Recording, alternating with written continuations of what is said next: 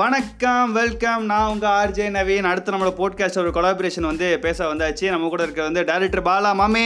வணக்கம் மாமே. வணக்கம் மாமே. வணக்கம் மாமா. வணக்கம் சொல்லிடு. நான் ஒரு இன்ட்ரோடக்ஷன் கொடுத்துட்றேன். இதுக்கு முன்னாடி நாங்கள் பண்ண வேர்ல்டு சினிமா ஒரு அரசலாக இருக்கட்டும், ஒய் அண்ட் வேர்ல்டு சினிமான்னு சொல்லிட்டு ஒன்று பண்ணோம். அதுக்கு வந்து ரொம்பவே சப்போர்ட் கொடுத்து அதனால நிறைய படங்கள்லாம் பார்த்து ஸ்டேட்டஸ்லாம் போடும்போது ரொம்ப சந்தோஷமாக இருந்துச்சு. சரி, நாங்கள் சொல்லி ஒரு ஃபேவர் பண்ண படத்தையும் பார்க்க ஆரம்பிச்சிருங்க அப்படின்னு சொல்லிட்டு எங்கள் ஃப்ரெண்ட்ஸ் சைட்லையும் சரி யாருனே தெரியாதனா வந்து மெசேஜ் அனுப்புறாப்புல, ப்ரோ நீங்கள் சொன்ன படம் பார்த்துட்டேன் நல்லா இருக்குது அப்படின்லாம் சொன்னபோது தேங்க்யூ, இன்னும் வியூஸ் வந்திருக்கு. ஆனால் இன்னும் ஒரு என்ன ஒரு வருத்தமாக இருக்குன்னா ஒரு 20 நிமிஷம் கொஞ்சம் பெருசாக இருக்குது, அதனால நீங்கள் பார்க்காம இருக்கீங்க அப்படிலாம் சில பேர் இருக்காங்க. அது ஸ்பாட்டி போட்டு கொடுத்துருச்சு எனக்கு. அதனால் நீங்கள் அது மாதிரி நாளைக்கெல்லாம் கொண்டு போய் அந்த 20 நிமிஷத்தை ஃபுல்லாக பார்த்துருங்க. உங்கள் ஃப்ரெண்ட்ஸுக்கும் ஷேர் பண்ணுங்கள். ஃப்ரெண்ட்ஸுக்கு சினிமா மேலே லவ் இருக்கிற ஃப்ரெண்ட்ஸுக்கே ஷேர் பண்ணுங்க. சரி, இன்றைக்கி என்ன டாபிக், இப்படி என்ன கொலாபரேஷன் பேச வந்திருக்குன்னு பார்த்தோம்னா அப்படியே அழகாக ஒரு பாட்டு லைன் மாதிரியே படிக்கலாம். பேசாத படங்களை பேச வந்தாய். அதுதான், வேறு ஒன்றும் இல்லைங்க. தமிழ் சினிமாவில் ஒரு 13 படங்கள் இது வந்து எப்படி சொல்ல ரிலீஸ் ஆகிருக்கும். சில பெரிய படங்கள் வந்து சின்ன படங்களை வந்து தடுத்துருன்னு சொல்லிட்டு ஒரு பார்த்திபன் இன்டர்வியூ சொல்லியிருக்காரு. சினிமாவே ஒரு ஜாதி மாதிரி தான், மேல் சினிமா கீழ் சினிமா அப்படின்னு இருக்கு. ஒரு பெரிய படம் வந்துச்சுன்னா ஒரு 10 சின்ன படங்களை அழிச்சிருங்கிற மாதிரி. அப்படி சில பேருக்கு தெரியாது, அழிச்சிருங்கிறத விட சில பேர் பார்க்க மறந்த தெரியாத படங்களை பற்றி தான் பேச போகிறோம். ஆமாம், அதே தானே? ஆமாம் ஆமாம் ஆமாம் ஆமாம் ஆமாம். ஓகே மாமா ஆன் ஃபயர். மாமா வந்துட்டான். ஓகே மச்சான், ஃபஸ்ட்டு படம் நீ தான் பேசணும். நான் என்ன படம் பேச போறோம் அப்படின்னா மனுஷங்கடான ஒரு படம். இது நான் கேட்ட வரைக்கும் யாருக்குமே இப்படி ஒரு படம் வந்ததே தெரியல. யாரு கேட்டாலும் இல்லடா நான் பார்த்ததில்லன்னு தான் சொன்னாங்க. நான் சும்மா எதேர்ச்சி அப்படியே ஸ்க்ரோல் பண்ணிட்டு இருக்கும் போது பார்த்தா மனுஷங்கடான்னு ஒரு படம் 8.4 ரேட்டிங். என்னடா அது 8.4 இருக்குது, நம்ம பார்த்ததே இல்லையே அப்படின்னு யோசிச்சும் போது அதை தேடி பார்க்கும் போது தான் பார்த்தேன். அந்த படம் டைரக்டர் அம்ஷன் குமார்னு ஒருத்தர் எடுத்திருக்கிறாரு. அவர் ஆக்சுவலா வந்து டாக்குமெண்ட்ரி ஃபிலிம் மேக்கர். அவர் எடுத்த ஒரு படம். இந்த படம் எப்படின்னா வந்து ஒரு மெயின் ஸ்ட்ரீமான படமான்னு கேட்டா கண்டிப்பா இல்ல. இது வந்து பரியேறும் பெருமாளுக்கு முன்னாடியே வந்த படம். பரியேறும் பெருமாள்னு சொல்லும் போதே தெரியும் இது வந்து ஒரு தலித் பாலிடிக்ஸ் பேசுற ஒரு படம் தான். கதைன்னு பாத்தீங்கன்னா சமூகத்தை பேசியிருக்காங்க. புரியல, சமூகத்தை பேசியிருக்காங்க. ஆமா ஆமா ஆமா ஆமா, சமூகத்துல இருக்கிற பிரச்சனையை பத்தி பேசியிருக்காங்க. இது பெரிய கதைலாம் ஒண்ணும் இல்ல. ஹீரோ வந்து சென்னையில் ஒர்க் பண்ணிட்டு இருப்பான். படம் ஓப்பன் பண்ணோன்னே ஹீரோவுக்கு காலில் ஒரு கால் வரும். இதை மாதிரி உங்கள் அப்பா இறந்துட்டாங்க, நீ சீக்கிரமாக ஊருக்கு கிளம்பி வா அப்படிங்கிற ஒரு கால் வரும். இவன் வேகமாக ஊருக்கு கிளம்பி வருவான். ஊருக்கு கிளம்பி வந்தோன்னே தான் அங்கே ஒரு இருக்கிற பிரச்சனை என்ன தெரியும்னா, இவன்லாம் அந்த தலித் சமூகத்தை சேர்ந்தவன். அங்கே என்ன ஆகும்னா, இந்த டெட் பாடியை வந்து மேல் ஜாதிக்காரங்களுடைய திருவழியாக எடுத்துகிட்டு போகக்கூடாது, உங்களுக்குன்னு இருக்கிற பாதை வழியாக எடுத்துகிட்டு போங்க அப்படின்னு சொல்லுவாங்க. ஆனால் அவங்களுக்குன்னு இருக்கிற பாதையை பார்த்தா வந்து முள்ளும் கல்லுமா அந்த வழியை எடுத்துகிட்டே போக முடியாது. அப்படி ஒரு பாதை தான் அவங்களுக்கு கொடுத்துருப்பாங்க. இவனுங்க என்னன்னா இந்த வழியா தான் எடுத்துட்டு போக முடியும் அந்த இதை. ஆனா இவங்க வந்து இல்ல, நீங்க எடுத்துட்டு போக கூடாது, அந்த வழியா தான் போகணும், அந்த வழியா தான் போகணும்னு சொல்லுவாங்க. அதுக்கப்புறமா அவன் எப்படி அந்த அந்த அவங்க அப்பாவுடைய பிணத்தை வந்து எப்படி கொண்டு போய் அடக்கம் பண்ணானா இல்லையா அப்படிங்கறத வச்சுதான் ஒரு கதை. எந்த ஒரு மெயின் ஸ்ட்ரீம் சினிமாத்தனமுமே இல்லாத அப்படியே பிரதிபலிக்கக்கூடிய ஒரு விஷயம். ஏன்னா இதெல்லாம் எல்லா இடத்துலையுமே இருந்துகிட்டு தான் இருக்கு. அது நம்ம ஊர்லேயே நிறைய பிரச்சனை இருக்கு இந்தியாவிலே சொல்லிட்டு தலித்துக்கு. இது மாதிரி இப்போ நிறைய நம்ம அரசியல் படங்களோட பார்த்துருவோம். இதை வச்சு கூட அரசியல் நடக்கும். ஆமாம், இது வந்து எல்லா இடங்களையுமே இருக்கிறது தான். அந்த பையன் வந்து ஒரு பொண்ணை லவ் பண்ணுவான். அந்த பொண்ணு சென்னை தான், அது மாதிரி இறந்துட்டாங்க அப்படின்னா அந்த பொண்ணு வந்து ஊர்லேருந்து கிளம்பி வந்துடும். ஊர்லேருந்து கிளம்பி வந்தோன்னே இந்த மாதிரிலாம் பிரச்சனை இருக்குது அப்பாவை அடக்கம் பண்ணுறதுல அப்படின்னு சொன்னோன்னே அந்த பொண்ணு என்ன சொல்லணும்னா, ஓ கிராமத்தில் இப்படியெல்லாம் பிரச்சனை இருக்கா அப்படின்னு கேட்கும். அதுக்கு அந்த பையன் என்ன சொல்லுவான்னா, நீ என்ன நினச்ச கிராமம்னா ஒன்றா சேர்ந்து எல்லாரும் உட்காந்து பொங்கல் கொண்டாடுவாங்களே அந்த மாதிரி இருக்குன்னு நினச்சியா அப்படிமா. என்ன எப்படி காமிச்சிருப்பாங்கன்னா, ஒரு பாட்டு ஓடிட்டு இருக்கோம், ஹீரோயின் அங்க பொங்கல் வச்சிட்டு இருப்பாங்க, ஹீரோ அப்படியே கரும்பு அப்படியே கையில சுத்திட்டு வருவாரு, அப்படிதான் காமிச்சிருப்பாங்க. வந்து இப்படியும் கிராமங்கள் இருக்கு. நல்லவனா காமிச்சிருப்பாங்க மாப்பிள்ள. அதான் அதான் அதான் இப்படியும் வந்து கிராமங்கள் இருக்கு, கிராமத்துல மாதிரி பிரச்சனை இருக்குங்கிறத வந்து காமிச்ச ஒரு படம். ரொம்ப ரொம்ப லைவ்லியா இருக்கும் அந்த படம். அந்த எண்டிங் நான் ரிவைல் பண்ண விரும்பல. அந்த எண்டிங் வந்து ஒரு ஹார்ட் ஹிட்டிங்கான ஒரு எண்டிங்கா இருக்கும். ரொம்பவே இது கண்டிப்பா எல்லாருமே பார்த்தே ஆக வேண்டிய ஒரு படம் தான் நான் சொல்லுவேன். ரொம்ப நல்லா இருக்கும் படமும். சூப்பர் மச்சான், சூப்பர் மச்சான். மனுஷங்கடா இந்த மாதிரி படங்கள்லாம் அதான் நம்ம வந்து ஒரு ஜாதி வாரியா பார்க்க வேணாம். எப்படி சொல்றது, ஒரு சமூகத்துல நம்மளும் இந்த சமூகத்துல இருக்கோங்கிறப்ப நம்ம கண்டிப்பா இந்த படங்கள்லாம் கடந்து வந்தா இந்த மாதிரி விஷயங்களும் நடந்துக்கிட்டு தான் இருக்குங்கறத காமிக்கிற ஒரு படம் தான். அதேதான். நீங்க வந்து ஜாதி எல்லாம் அப்படிலாம் பார்க்க தேவையில்லை. இதெல்லாம் நீங்க தெரிஞ்சுக்கிட்டாதான் உங்க பிள்ளைங்களுக்கு சொல்லிக் கொடுக்க முடியும், ஜாதி இல்லைங்கறத சொல்ல முடியும். ஜாதி இல்லைன்னு சொல்கிறவன் தான் நிறைய அரசியல் பண்ணுறான். நம்ம ஜாதி இல்லைன்னு இருக்குலாம் சொல்ல தேவையில்லை. நம்மளோட கருத்தை சொல்லிட்டு போயிடும். மாமா நம்ம இந்த அரசியல் பிரச்சனையில மாட்ட வேணாம் மாமா, அடுத்த படத்துக்கு போயிடுவோம். சரி, நீ அடுத்த படத்தை சொல்லு. நான் அடுத்த படத்தை சொல்கிறேன். ஓகே, நான் வந்து ஒரு இண்டி ஃபிலிம் பார்க்கலாம் அப்படின்னு சொல்லிட்டு, இண்டிபெண்டன்ட் ஃபிலிம்னா ரொம்ப பிடிக்கும் மச்சான் அப்படின்னு சொல்லிட்டு பார்க்கலான்னு சொல்லிட்டு நெட்ஃப்ளிக்ஸ் போயிட்டேன். நெட்ஃப்ளிக்ஸ் போனேன், நிலான்னு ஒரு படம் பார்த்தேன். நிலா நீ தான் சஜஸ்ட் பண்ணணும்னு நினைக்கிறேன். அப்படியே பார்த்துட்டு இருந்தேன். ஓகே, ஒரு தமிழில் இப்படி ஒரு படம் இருக்குது, அதுவும் நெட்ஃப்ளிக்ஸில், அப்படி இப்படின்னு அப்படியே சொதப்புறேன் பாரு. ஐஎன்டிபியில் 6.8 தான் ரிவ்யூ கொடுத்துருக்கானுங்க. சரி, ஸ்டோரிலாம் வச்சுட்டு பார்க்குறேன் அப்படின்னு சொல்லி. ஒன்றும் இல்லை, ஒரு மிட்நைட்டு ஒரு பொம்பையில் நம்ம ஊர் பையன், தமிழ் பையன், ஒரு டாக்ஸி ஓட்டுறான். அங்கே அவன் ஊரில் எப்போயோ ஆறாவது படிக்கும்போது ஒரு கையை பிடித்து இழுத்துட்டு ஓடினது, அந்த ஊரில் ஒரு ஜமீன்தாராக இருந்த பிள்ளையோட ஒரு லவ் நடந்திருக்கு. அந்த லவ் வந்து அந்த பொண்ணு அங்கே வந்திருக்கா மும்பையில் என்னன்னா அந்த பொண்ணு ப்ராஸ்டியூட்டாக இருக்கா, இவன் நைட்டு டாக்ஸி ஓட்டுறவன். அப்படியே அந்த லைட்டு ஓகே இப்படிலாம் சொல்லிட்டு ஒரு இண்டி ஃபிலிமும் ஒரு கரெக்டான ஒரு இண்டி ஃபிலிம் கொடுத்துருப்பாங்க. உங்களுக்கு நெட்ஃப்ளிக்ஸ்லாம் போட்டு சும்மா இருக்குது எங்கேயாச்சும் வீட்டில் வச்சுருக்கீங்கன்னா கண்டிப்பாக இந்த படத்தை பார்க்கலாம். ஒர்த்து. டேரக்டர் வந்து செல்வமணியின் டேரக்டர், அவரோட ஃபஸ்ட்டு படம் இதுதான். ஓகே, ஓரளவுக்கு ஒரு டீசென்ட்டான ஒரு ஃபிலிம். அது ரொம்ப சொல்கிறது மெயின் ஸ்ட்ரீமாக பாட்டெல்லாம் வந்து இந்த நீ சொல்கிற நிலா படத்தோடைய சினிமாட்டோகிராஃபர் யாருன்னா ஷெல்லி கேலிஸ் மச்சான். அந்த அருவி படம் எடுத்தார்ல, ஓகே, சினிமாட்டோகிராஃபி மென்ஷன் பண்ணி சொல்கிறேன்னா சினிமாட்டோகிராஃபி சூப்பராக இருக்கும் அதில். ஆமாம் ஆமாம் ஆமாம் ஆமாம் லைட்டிங் நல்லாயிருக்கும். முடிஞ்ச அளவுக்கு மும்பையை கரெக்டாக காமிச்சிருப்பாங்க. மிட் நைட்டில் நைட்டில் ஃபுல்லாக தான் படமே இருக்கும், அதுவும் அழகாக எடுத்துருப்பானுங்க. ஓகே, ஒரு ஒர்த்து தான் பார்க்குறதுக்கு. கண்டிப்பாக கண்டிப்பாக. ஓகே, ஆமாம், அதான் நெட்ஃப்ளிக்ஸ் இருக்குன்னா கண்டிப்பாக மிஸ் பண்ணாமல் அந்த நிலா படத்தை பார்த்துருங்க. தமிழில் ஒரு நல்ல ஒரு இண்டி ஃபிலிம். ஓகே, இண்டி ஃபிலிம்னா என்னன்னு தெரியாமல் சில பேர்லாம் இருப்பீங்க, இந்த மாதிரி படங்களை பார்த்தா தெரிஞ்சிடும் இதுதான் இண்டி ஃபிலிம் அப்படிங்கிற மாதிரி. அதான் நம்ம நெட்ஃப்ளிக்ஸ்னு சொல்கிறோம், பட் இல்லாதவங்களுக்கு ஓப்பனாக சொல்லலாம், டெலகிராம்லேயே கிடைக்கிது இந்த படம். அதே தான் டெலகிராம்லேயே கிடைக்கிது இந்த படம். நாங்கள் சொல்கிற எல்லா படங்களுமே டெலகிராம்லேயே கிடைக்கிது. நானும் வெப்சீரிஸே அதில் நெட்ஃப்ளிக்ஸ்லேயே இல்லாத நான் டெலகிராமில் தான் பார்த்துட்டு இருக்கேன். ஆமாம் ஆமாம் ஆமாம். ஓகே மாமா, நெக்ஸ்ட் படம் இதுவுமே நெட்ஃப்ளிக்ஸில் தான் இருக்குன்னு நினைக்கிறேன். இது வந்து நான் சொல்ல போகிற படம் என்னன்னா வந்து ரிவலேஷன். ஆக்சுவலா இது நெட்ஃபிளிக்ஸ்ல மட்டும் இல்ல, இது யூடியூப்லயுமே இருக்குது இது இந்த படம். Okay okay okay. யூடியூப்லயுமே இந்த படம் அவைலபிளா இருக்கு. இது என்ன படம் பேர் என்னன்னா ரிவலேஷன்ஸ். அது இங்கிலீஷ் பேர் தான், பட் வந்து அது தமிழ் படம் தான். இந்த படமும் வந்து ஒரு இண்டிபெண்டன்ட் ஃபிலிம் தான், தியேட்டரிக்கல் எல்லாம் ரிலீஸ் ஆகல. இந்த படத்தோட டேரக்டர் யாருன்னு பார்த்தா விஜய் ஜெயபாலன். அவருக்கும் இதான் முதல் படம்.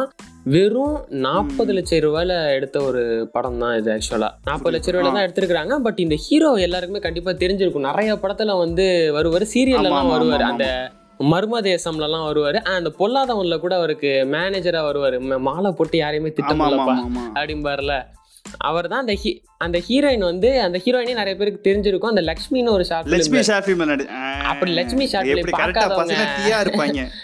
ஷார்ட்ல பார்க்காதவங்க யாருன்னா அந்த சங்கர் சிமெண்ட் ஒரு விளம்பரம் வரும்ல, அதுல நடிச்சிருப்பாங்க.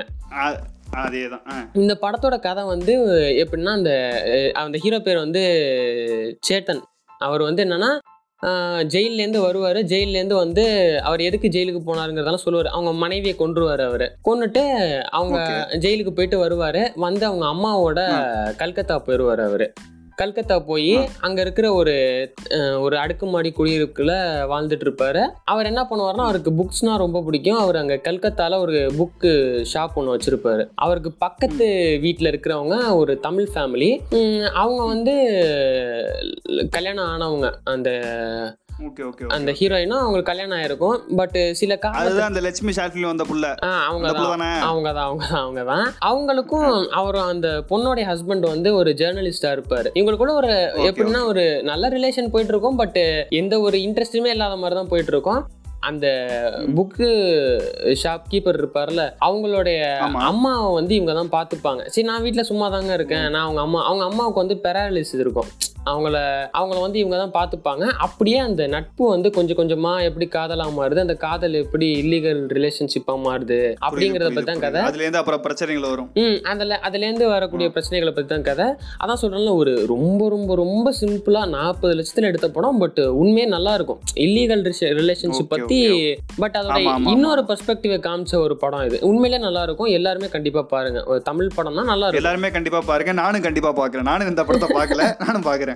பாருங்க சூப்பரா இருக்கும். ஓகே ஓகே மாமா, ரேட்டிங் எவ்வளவு கொடுத்துறானுங்க மாமா? இல்ல ஐஎன்டிபி ரேட்டிங் ஏன் கேக்குறேன்னா அதுக்கு ஒரு ரீசன் இருக்கு. அதான் ஐஎன்டிபி ரேட்டிங் வந்து எழுதி வச்சிருக்கேனே 7.3. ஓகே மாமா, எல்லாம் ரொம்ப ஐஎன்டிபி ரேட்டிங் பார்க்காதீங்க. இது நாங்களும் பேசுவோம், ஆனா நாங்களுமே அதை பார்த்து தான் சில படங்களை பார்ப்போம். ஆனா நாங்களே சில படங்களை மிஸ் பண்ணிருக்கோம். ஐஎன்டிபியோட ரேட்டிங் கம்மியா இருக்கும். சரி, இதெல்லாம் படம் பார்க்க வேணாம் அப்படின்னு சொல்லிட்டு போயிருவோம். அப்புறம் நிறைய சஜஷன் எல்லாம் கேட்டதுக்கு அப்புறம் தெரியும் இந்த படம் சூப்பரா இருக்கு, இவங்க தான் கம்மியா கொடுத்துருக்காங்கன்னு சொல்லிட்டு அவங்க மேலேயே பழிய போடுவோம். பட் மோஸ்ட் ஓவர் சில நேரங்களில் அது ஒர்க் ஆகும் தான் நினைக்கிறேன், கிளிக் ஆகும் தான் நினைக்கிறேன். ஆமா, உன் கருத்து ஐஎன்டிபி? ஐஎம்டிபி நான் ஐஎம்டிபி பார்த்து தான் பார்த்துக்கிட்டு இருக்கிறேன். அப்படி பார்க்காதீங்கன்னு தான் சொல்கிறாங்க. பட் நிறைய நமக்கு தமிழ்லேயே வந்து சில படங்கள் ரொம்ப நல்லாயிருக்கும், அதுக்கெல்லாம் ஏன்டா இவ்வளவு கம்மியாக கொடுத்து வச்சுருக்கீங்க அப்படிங்கிற மாதிரி தோணும். சில படங்கள் படுமொக்கையாக இருக்கும், இதுக்கெல்லாம் ஏன்டா இவ்வளோ கொடுத்து வச்சுருக்கீங்கன்னு தோணும். மேக்ஸிமம் அது கொஞ்சம் கரெக்டாக தான் இருக்குது. ஆனால் அதை மட்டுமே பார்த்து பார்க்காதீங்கன்னு தான் நானும் சொல்லுவேன். அதே தான். மாமா அடுத்த படம் நான் தான் பண்ணுவேன். அடுத்த படம் நான் தான் பண்ணுவேன். நீ தான் சொல்லுமாமா. இது வந்து தமிழில் ஒரு மோஸ்ட் அண்டர்ரேட்டட்னு சொல்லலாம். இந்த டேரக்டர் வந்து அந்த படம் பண்ணதுக்கு அப்புறமே வேறு பார்க்கவே முடியலை அவரை. நான் சில டேரக்டர்லாம் பண்ணுறாங்க, ஒரு வருஷத்துக்கு ஒரு மெயின் ஸ்ட்ரீம் பண்ணுறாங்க, அடுத்த வருஷம் 2 பண்ணுறாங்க 3 பண்ணுறாங்கன்னு போயிட்டுருக்காங்க. இவரை வந்து நானே பார்க்க முடியல நீயே பார்க்க முடியலன்னு கவலைப்படுவேன். ஒன்றும் இல்லை, குரங்கு பொம்மி படத்தோட டேரக்டர் நெத்திலன் அவர் வந்து அவர் கூட அவருக்கு ஒரு எப்படி சொல்கிறது, நாங்கள் ஒரு தேங்க்ஸ் சொல்கிறோம், ஒரு கங்க்ராஜ் சொல்கிறோம் அப்படின்னு கூட வச்சுக்கலாம். குரங்கு படம் எனக்கு ரொம்ப பர்சனலாக பிடிச்ச படமாம்மா. இதுவுமே நீ தான் எனக்கு சஜஸ்ட் பண்ண, நான் பார்க்காம இருந்து தமிழ் எனக்கு பிடிச்ச படம். ஓகே, டைலாக்ஸாக இருக்கட்டும், ஒரு ஸ்க்ரீன் பிளேயாக இருக்கட்டும், ஒரு மாதிரி எப்படி சொல்கிறது, ஒன்றும் இல்லை. நம்ம தஞ்சாவூரில் எடுத்துகிட்டு போயிருப்போம். தஞ்சாவூர் மெயின். ஓகே, தஞ்சாவூர்லேருந்து ஸ்டோரி ஸ்டார்ட் ஆகும். ஒன்றும் இல்லை, இங்கேருந்து வேறு ஒரு அந்த சிலை ஒன்று, சாமி சிலை வந்து எடுத்துகிட்டு போகிறதுக்காக வச்சுருப்பாங்க. இவர் தான் வச்சுருப்பார், யார், பாரதி ராஜா வந்து எடுத்துகிட்டு போகணும். இங்கே ஒரு கட்ட பஞ்சாயத்து பண்ணுற மாதிரி இருப்பான், அவனோட ஃப்ரெண்டு தான் பாரதி ராஜா. அவர் வந்து எடுத்துகிட்டு போகணும், அந்த சிலையை எடுத்துகிட்டு போயிட்டு காசு வாங்கிட்டு வரணும் அப்படிங்கிற மாதிரி மேட்ரு. சென்னையில் ஒருத்தன் இருப்பான், அவனை ஏமாற்றிட்டு அவங்க அப்பாவை கொலை பண்ணிடுவான். இங்கே பையன் வந்து சென்னையில் ஒர்க் பண்ணிகிட்டு இருப்பான், இந்த பாரதி ராஜோட பையன் வந்து சென்னையில் ஒர்க் பண்ணிட்டு இருப்பான். அது மாதிரி கொஞ்சம் ரொம்ப மெயின் ஸ்ட்ரீமாக போகாது, ஆனால் மெயின் ஸ்ட்ரீமாக போய் ட்ரை பண்ணி சொதப்பிருப்பாங்கன்னு நினைக்கிறேன் ஒரு பாட்டு. பாட்டெல்லாம்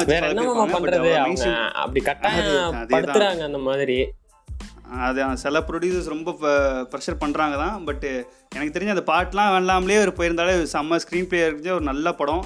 கடைசியில் ஒரு அதே தான் கண்டிப்பாக அந்த வேர்ல்டு சினிமா நாங்கள் சொல்லிட்டே இருந்தாலும் அந்த வேர்ல்டு சினிமா கண்டிப்பாக இருந்திருக்க படம். ஒரு பேக்கை வச்சு அந்த பேக்கில் இவ்வளோ ஒரு லேயர் கொண்டு போய் ஒரு ட்விஸ்ட்டு கொண்டு போய் கடைசி நிமிஷம் வரைக்கும் அந்த பேக்கில் என்ன இருக்குது அப்படின்னு சொல்லிட்டு காட்ட முடியும்னா ஓகே, கண்டிப்பாக ஒரு டேலண்டடான டேரக்டர். அது மட்டும் இல்லாமல் தமிழில் வந்து ஒரு பெஸ்ட் நான்லீனியர் படம்னு சொல்லலாம் அதை. ஆமாம் கண்டிப்பாக டைலாக்ஸுமே ஹியூமர்லாம் செம்மையாக இருக்கும், டார்க் ஹியூமர்லாம் சூப்பராக இருக்கும். நம்ம பசங்கள்ட்டலாம் கலாய்ப்போம் தெரியுமா, தேடிட்டு போய் அப்பாவை பார்த்து அதே தான், ஏன் அந்த சட்டை எடுத்துட்டு வா, இவ்வளோ நேரம் அந்த சட்டையில் தான் பாருந்தாரு, இது மாதிரி நம்ம பசங்களை நம்மளை கலாய்ப்போம். ஓகே, டைலாக்ஸும் ரொம்ப நேச்சுரலாக இருக்கும். அப்புறம் வந்து இங்கே நல்ல போலீஸ் ஸ்டேஷன் எங்கே இருக்குது அப்படின்லாம் கேட்பாங்க. இது மாதிரி ஓகே, ஒரு நல்ல படம் வந்து மிஸ் பண்ணிடாமல் பாருங்கள். மேபி உங்களுக்கு தெரிஞ்சிருக்கலாம், இல்லை உங்கள் ஃப்ரெண்டுக்கு ஷேர் பண்ணி பார்க்க சொல்லுங்கள். இதோட ஐஎம்டிபி நல்லதாக மாமா கொடுத்துருக்காங்க, 8.1 கொடுத்துருக்காங்க. சூப்பர் அதான் மிஸ் பண்ணாமல் பாருங்கள், கண்டிப்பாக பார்க்க வேண்டிய படம், சுத்தமாக போர் அடிக்காது படம். கண்டிப்பாக நெக்ஸ்ட் மாமா நீ தான் சொல்லணும். நெக்ஸ்ட் படம் என்னன்னா வந்து இது ரொம்ப ரொம்ப முக்கியமான ஒரு படம். நான் கடைசியாக ரீசெண்ட் இயர்ஸில் பார்த்த ஒரு ஃபைனஸ்ட் ஆர்ட் ஃபிலிம் அப்படின்னா கண்டிப்பாக நான் சொல்லுவேன். இதுக்கப்புறம் சில படங்கள் வந்துச்சு, பட் இந்த அளவுக்கு ஒரு ஃபைனஸ்டான ஃபிலிம் நான் இன்னும் பார்க்கல.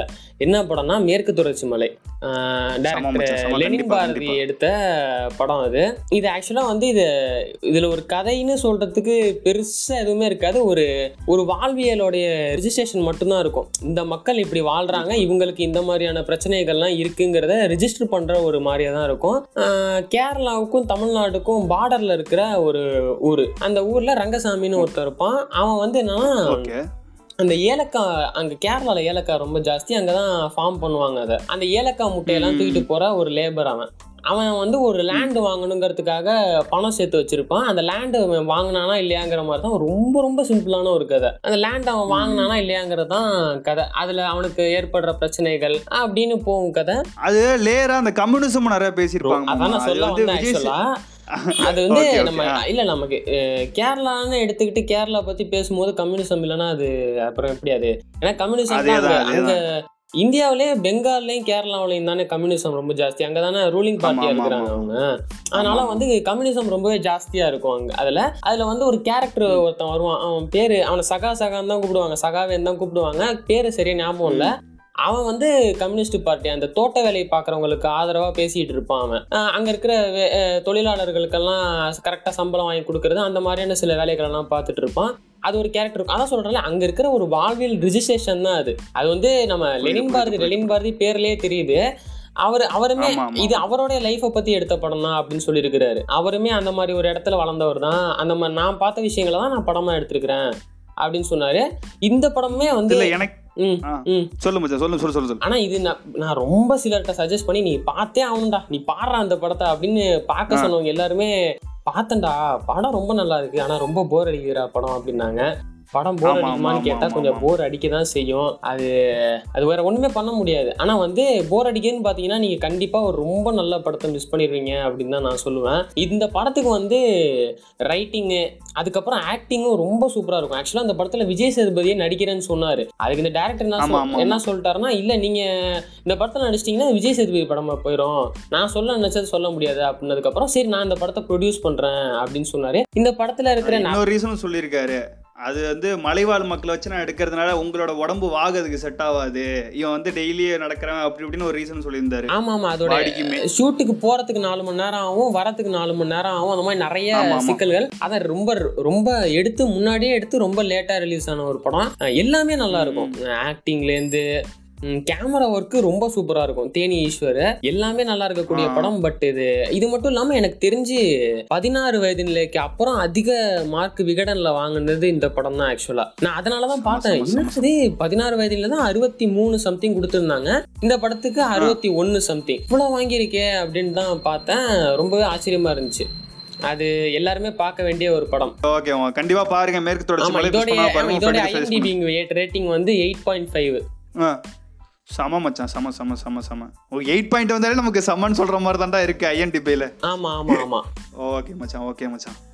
நெக்ஸ்ட் படம் வந்து ஓகே, இது வந்து ஹீரோயினி வந்து யாருன்னு சொன்னா உங்களுக்கே தெரிஞ்சு போயிடும். சில்லு கருப்பட்டியில் அந்த கியூட்டுங்கிற வார்த்தைக்கு ஸ்பெல்லிங்கே மாத்தின பிள்ளை KYOOT போட்டுட்டு இருக்கானுங்க பசங்க. வேற இல்லை, செத்தும் ஆயிரம் பொண்ணு, இதுவுமே நான் நெட்ஃபிளிக்ஸில் தான் பார்த்தேன். ஒரு நல்ல ஒரு மச்சான் வந்து அப்படியே பார்த்துட்டுன்னு சொன்னா கண்டிப்பா பாரு மச்சான் அப்படின்னு. மச்சான் நீ தான் மச்சான் அதுன்னு சொன்னா ஓகே நானும் ஒரு நீதான் மச்சா சொன்ன, நீதான் சஜஸ்ட் பண்ண, அதனால தான் பார்த்தேன். செத்தும் ஆயிரம் பொன். ஓகே இது ஒரு இண்டி ஃபிலிம், இண்டி ஃபிலிம்னால இப்போ பர்சனலாக பிடிக்குன்னு சொல்லிட்டு தான் இறங்கினாச்சு. ஓகே படமும் கிருஷ்ணவேணி அம்மா தான் நடிச்சிருப்பாங்க ஒரு பாட்டி ரோலில். ஒன்றும் இல்லை, இங்கே கிராமத்துலேருந்து சின்ன வயசுலேயே டவுனுக்கு போன ஒரு பொண்ணு, அப்பா அம்மாவோட போயிடும், அவங்க அம்மாலாம் இறந்துருவாங்க, பாட்டி மட்டும் எங்கள் கிராமத்தில் இருப்பாங்க, அவங்கள மட்டும் பார்க்க வந்திருப்பாங்க ரொம்ப வருஷம் கழிச்சு. ஸோ இங்கே அவங்களுக்கு அந்த சொந்தக்காரங்க நடந்திருப்பாங்க. அந்த பிள்ளைக்கு என்ன பண்ணியிருப்பாங்கன்னா சின்ன பிள்ளையிலேயே இது குழந்தை திருமணம் பண்ண பிளான் பண்ணியிருப்பாங்க, அதனால தான் இவங்க அம்மா வந்து அவங்க பாட்டிலாம் விட்டுட்டு ஓடி போயிடும், அங்கே போய் அவங்க அப்பா இறந்து போயிடுவாங்க, இதெல்லாம் நடக்கும். பட் நல்லாயிருக்கும், எப்படி சொல்கிறது, ஒரு கிராமத்தில் நம்ம அந்த இறந்து போனவங்களுக்குலாம் மேக்கப் போடணும்னு சொல்ல தெரியுமா, அதை பற்றிலாம் ஒரு அந்த ஒப்பனை கலைஞர்களை பற்றிலாம் பேசியிருப்பாங்க.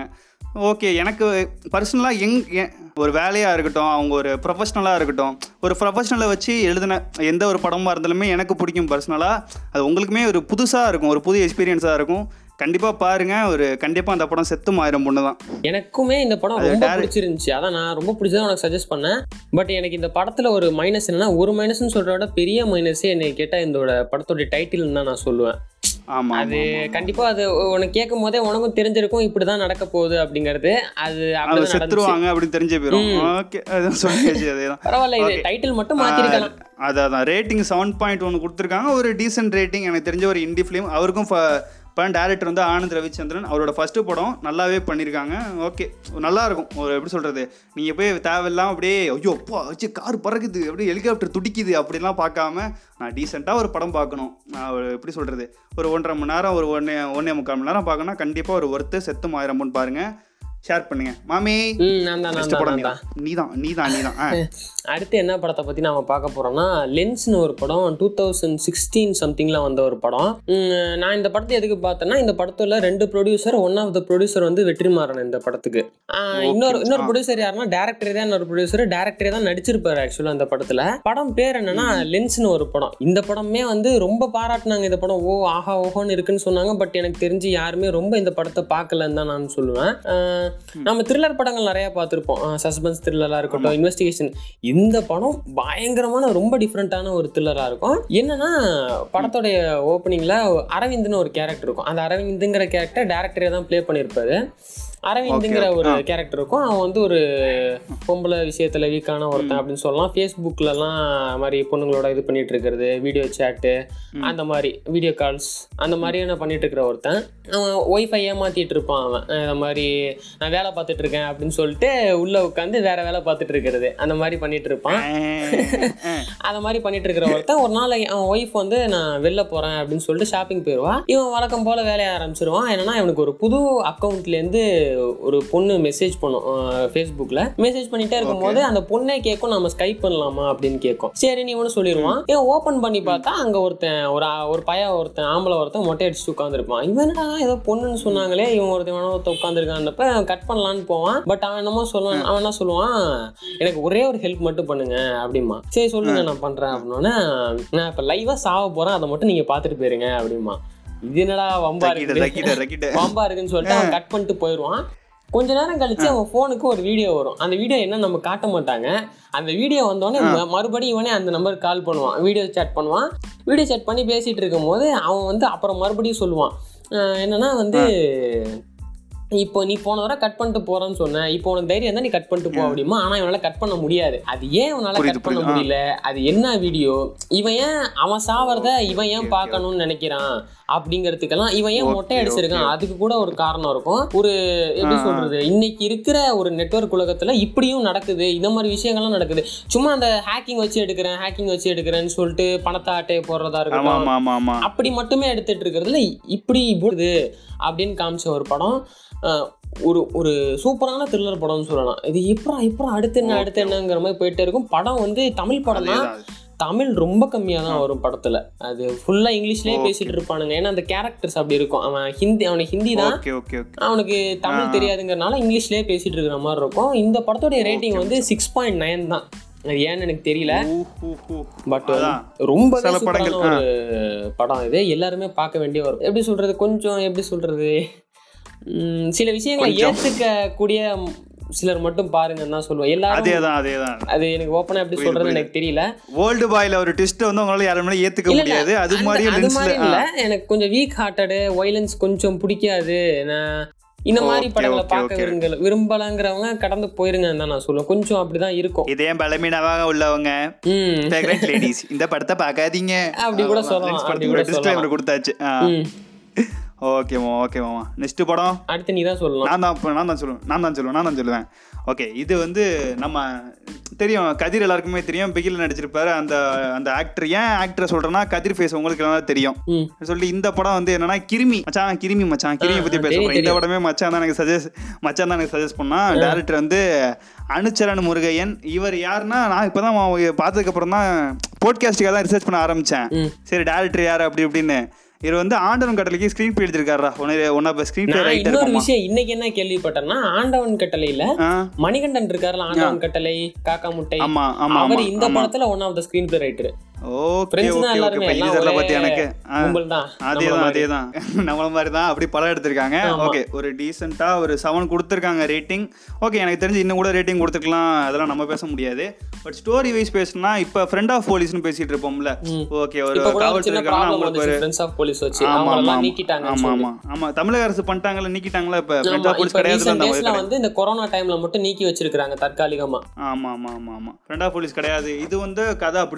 தற்காலிகமா டீசென்ட்டா போய் ஃப்ரெண்ட் ஆஃப் போலீஸ் போய் அது ஃப்ரெண்டா இருக்கிறவனே துரோகியாகி முதல குத்துற மாதிரி தான் ஸ்டோரி இருக்கும். கிருமி ஸ்டோரியும் ஒரு எப்படி சொல்றது, ஒரு டீசென்ட்டா எப்படி சொல்றது, நான் நல்ல படம் பார்க்கணும், ஒரு த்ரில்லராகவும் ஒரு மாதிரி போகணும், ஒரு கிரைம் ஸ்டோரியாகவும் போகணும். வாட் நெக்ஸ்ட் அடுத்து என்ன போகுது, அடுத்து என்ன போகணும், ஒரு சஸ்பென்ஸ் சீட்டை நீங்கள் உட்காந்து பார்க்கணும். கண்டிப்பாக கிருமி பார்க்கலாம். ஒரு அவனோட அந்த ஆக்டரோட ஒரு மிடில் கிளாஸ் லைஃப்பையும் ஒரு மாதிரி கரெக்டாகவே சொல்லியிருப்பாங்க. ஒரு போலீஸ்னா இப்படி தான் இருப்பான், அந்த நேரத்தில் இப்படி மாறுவான், இந்த நேரத்துலையும் மாறுவான். ஏன்னா நமக்கே நடந்திருக்கு ரீசெண்ட் டைம்ஸில், அதெல்லாம் நம்ம பேசலாம்னு தான் நினைக்கிறேன். சில போலீஸ் நல்லவங்க இருக்காங்க, அவங்க இருந்தாலும் நம்ம போலீஸ் அப்படியே தாக்கி பேசிட முடியாது. அவங்க நல்ல பேர் நமக்கு நல்லதும் செய்கிறாங்க. சில இது மாதிரி ஒரு கெட்ட போலீஸ் அப்படி இருக்கிறவங்களுக்காக ஒரு நல்லாவே எடுத்திருப்பாங்க. ஓகே, இந்த படம் கண்டிப்பாக நீங்கள் பார்க்கலாம். இப்போ ரீசெண்ட் டைம்ஸில் போலீஸ்லாம் பற்றி பேசுறதுனால கண்டிப்பாக பாருங்கள். இவன் சும்மா வச்சு ஊர் சுற்றிட்டு இருப்பாங்க, வேலை கிடைக்கலன்னு. அப்போ போலீஸ் ஸ்டேஷனில் ஏதோ ஒரு கேஸில் மாட்டிப்பான் நம்மச்சான். சார்லி அப்படிதான் இந்த உளவு சொல்றது, போலீஸே போயிட்டு இருக்க முடியாதுல்ல, அதுக்காக இன்ஃபார்மரா இருக்கிறதுக்காக தான் ஃப்ரெண்ட் ஆஃப் போலீஸ்னு இப்படி சுத்திட்டு இருப்பானுங்க. அந்த இன்ஃபார்மரா இருக்கிறது இவனுக்கு ஒரு பெரிய பிரச்சனை ஆயிரும்.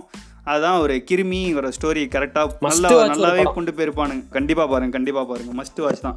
மாமி ஓகே, கிருமி அப்படியே அந்த பதிவை வச்சாச்சு. அடுத்தது பேசாத படங்களை பேச வந்தா இல்ல, அடுத்த படத்தை பேச போறேன். அதனால அதுலேயும் கடையில் சொல்கிறேன், போன எபிசோடு மாதிரி நினைக்காதீங்க. இந்த எபிசோட்லேயும் நாங்கள் பேச நினச்சி நிறையாவே பேசிடும். அதனால் பார்ட் 1 வருது. பார்ட் 1 நிறைய படங்களை பார்த்து சந்திப்பாக சந்தோஷப்பட்டிருப்பீங்க நினைக்கிறேன். தெரியாத படங்களை காட்டினாலே எங்களுக்கு கொஞ்சம் சந்தோஷமாக இருக்கும். நீங்க கேட்டு இருந்த ஷோ பேசாத படங்களை பேச வந்தா with director Bala Murugan and RJ Naveenathan. கேட்டே இருங்க, ஸ்டே டியூன். பாட்டும் நாளைக்கு காலைல வந்துடும், நாளைக்கு ஈவினிங் வந்துடும். செல்லுங்களா, வெயிட் பண்ணுங்களா, செல்லுங்களா.